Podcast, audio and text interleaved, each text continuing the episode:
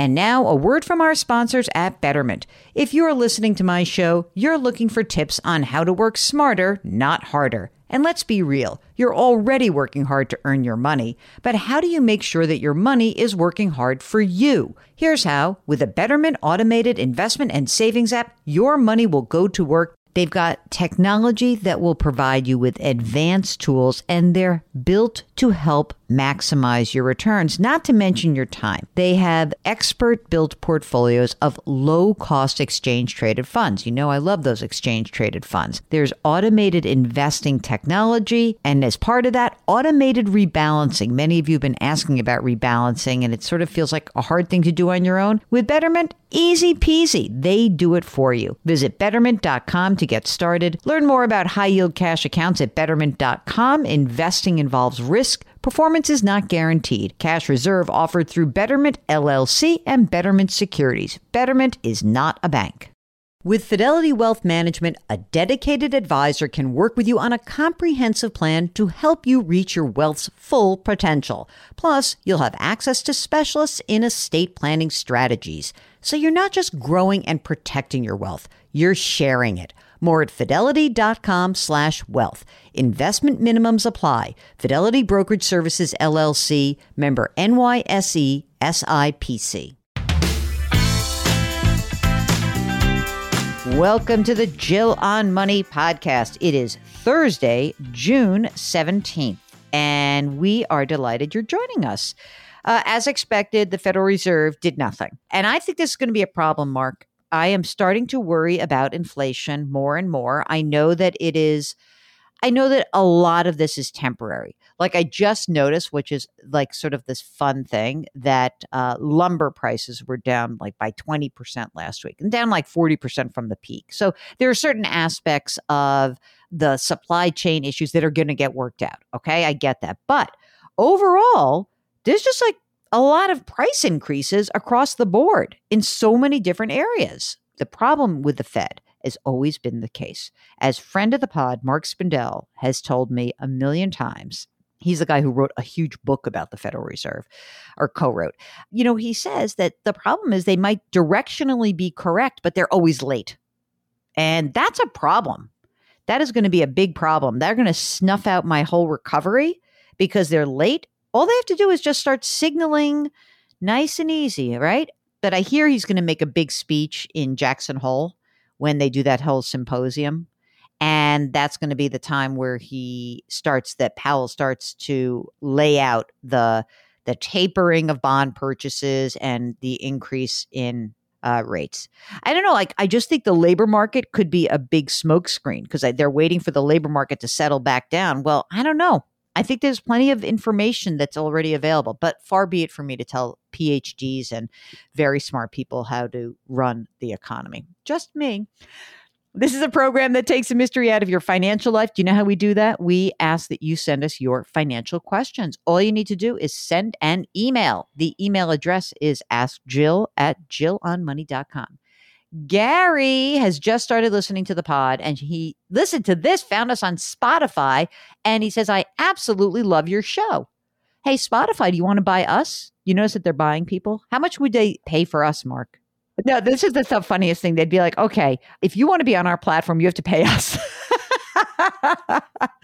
okay, uh, let's get back to Gary. I know you're big on Roth IRAs and 401ks, and I never thought about them much. And I've always liked the tax break that you get from the traditional retirement accounts, but listening to your show has me thinking.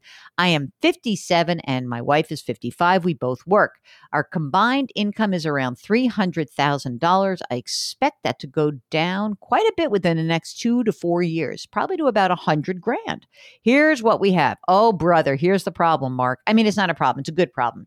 $3 million in 401ks, 500 grand after tax, 500 grand investment property, which they're going to sell within five years, $400,000 in equity which is their primary residence. They owe 300 grand at 2.3%. It's an arm for the next 3 years. They're going to look to downsize within 3 years. Listen to this. Gary paid for 3 college tuitions for the kids. The youngest just graduated, and now I'm hoping to increase after tax account over the next couple of years. Should we convert some of the $3 million? Here comes the hate mail in their traditional 401ks into a Roth IRA. Well, I mean, first of all, here's the problem. You're still contributing to these 401ks, aren't you? If you wanted to do this, which I it may or may not be a good idea. I just want to be clear about that.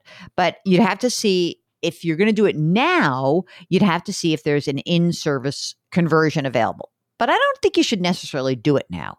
I do think I'm not sure why you guys are going to see the income go down to 100,000 within the next 2 to 4 years. That's when you should do it. Let's pretend. Let's say that one of them is going to stop working in 2 to 4 years and that's why the income goes down. That's the moment where I think you could really get going here. And the reason is that your your income tax bracket is going to drop down your top bracket. So let's presume that, you know, in the next couple of years, it's down at 100,000. That would put you your top rate, income tax rate at 22%. That would be an awesome thing to be able to convert some of your money. So maybe not all of it, but maybe if you did 50 grand uh, up to the $172,500 level, and also maybe think about even going higher because the 24% bracket starts at 172 750 goes up to almost 330,000. So imagine to convert your money at 24%. I think that'd be a good do. I know Mark loves this idea, but obviously you've got to be able to pay the tax that is due with after tax money, right? That's already set aside and as you say, you know, if you could build up that after tax account, that would certainly make sense. At this point going forward, uh, Mark, should they start contributing to the Roths right now anyway? I would say yes. Why not? Is, is uh, I mean, so yes, I think you would both want to do that. A couple of things about just the sales that you're about to make.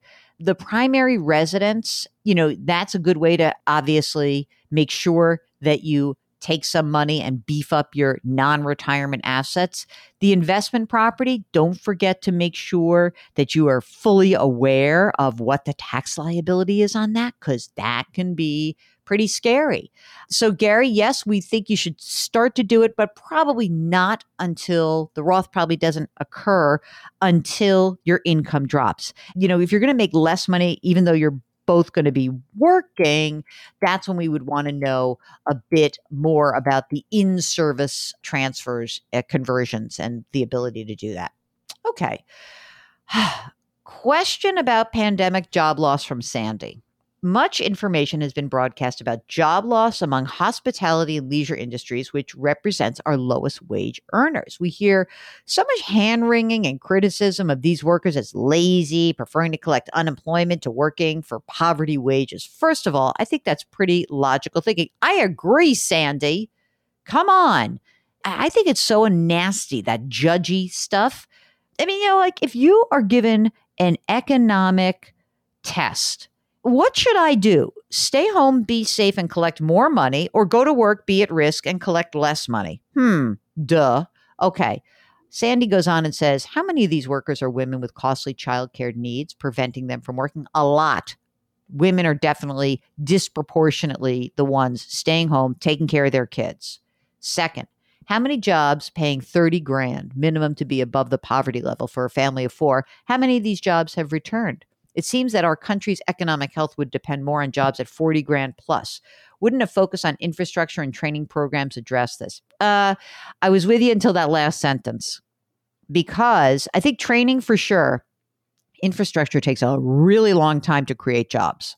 So that's probably not it. But here's the deal I think that wage growth is on the move and good good, good for our economy because I can't stand to hear one more whining small business owner who says that they can't actually be able to to survive paying 10 bucks an hour. That is not a wage that is actually reasonable. And therefore, you don't have a viable business. And I know that sounds mean. I have been a small business owner. I've had people say these kinds of things to me, but you've got to be able to pay a living wage. It may not be that you've got a viable business, and that stinks. And I've been there. I've shut things down before. It's not pretty. But you know what? Sometimes you just got to be realistic. If you cannot get the workers at those really paltry wages, then you probably don't have a viable business. Okay? All right. Gilbert says, subject. I don't want to oversave in pre retirement accounts, but I also want to reduce my taxable income. Shall we just go to the end and answer that, Mark?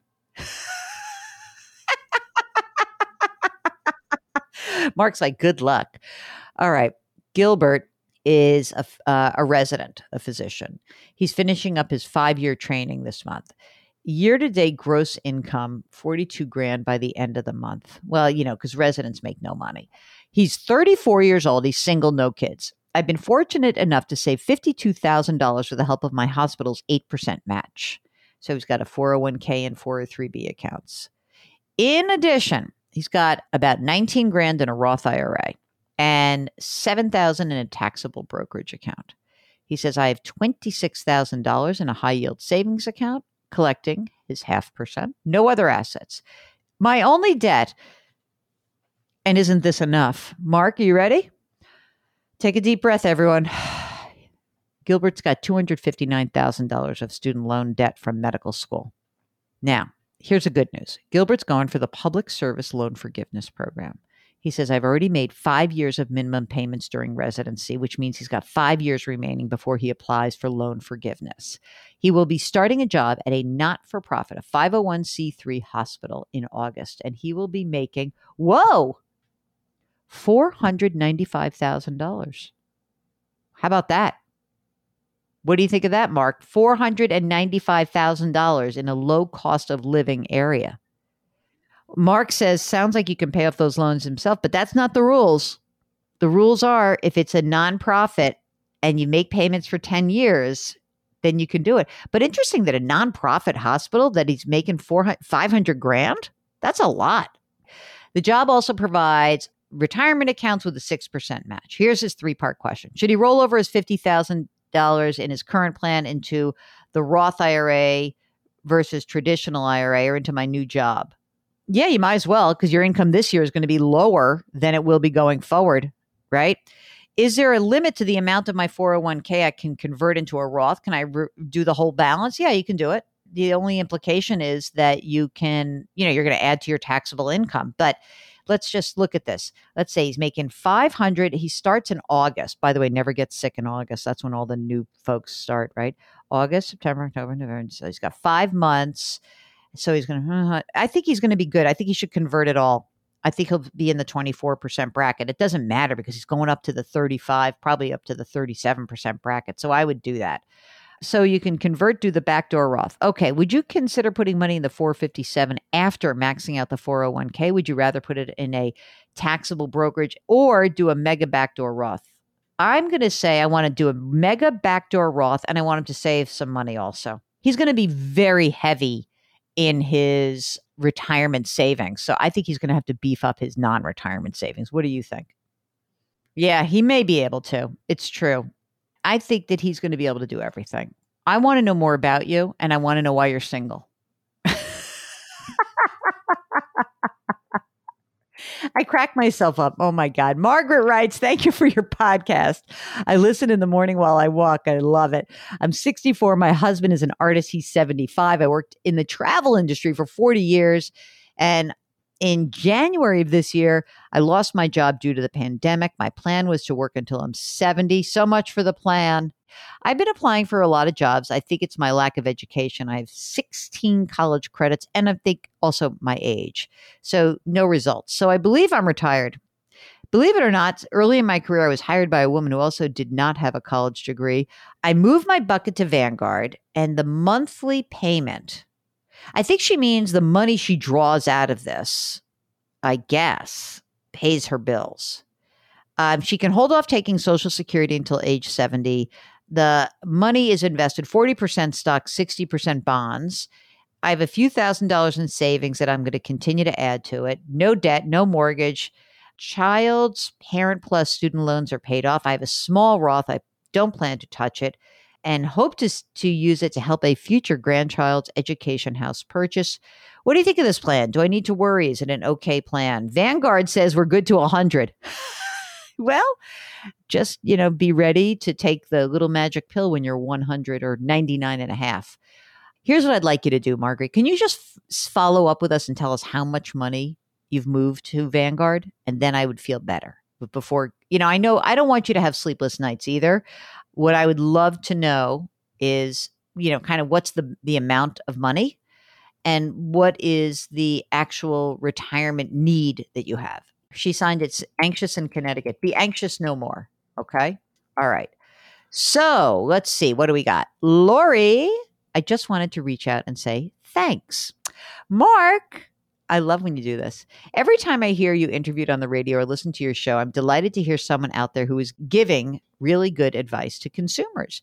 As the owner of a small registered investment advisory firm that is often dispelling garbage clients here in the media about what to do with their money, I truly appreciate what you are out there saying. In addition to delivering good, solid financial advice, your take on the economy, what's going on with it, and practical solutions for things like the tax code are really well thought out and make a lot of sense. Every time I hear you on the radio, I think to myself that I hope you know how much your voice is appreciated. So I thought I'd take a couple of minutes to let you know. Mark, that's so nice, right? A fabulous way to end the show. So we're going to do that. We're going to end the show and we are going to thank you so much for listening and just want to remind you that you can subscribe to this if you're listening to this maybe on YouTube or maybe you pass this along. You can subscribe to Jill on Money wherever you get your favorite podcasts. And we are always encouraging you to send us your questions. So all you have to do, it's very easy Ask Jill at jillonmoney.com. Ask Jill at jillonmoney.com. If you are on our website, which I hope that you are every so often, just check it out jillonmoney.com we've got a contact button there but we also have loads of other stuff including our free weekly newsletter which you should absolutely subscribe to because mark does a fantastic job on that okay lift someone up today and make sure that that's you know check I did that today. I smiled at someone. I made someone feel good. Check, check that off your list. That's your daily practice, okay? And remember that uh, we are aiming still to figure out whether we're going to have a new acronym Financial Independence New Endeavor. Fine. That's from our listener, Marshall. We have Fiero, Financial Independence Enables Retirement Options. I like all these. It's great. Grit, growth, grace, little dollop of gratitude would would also be fabulous. Thanks for listening. We'll talk to you tomorrow.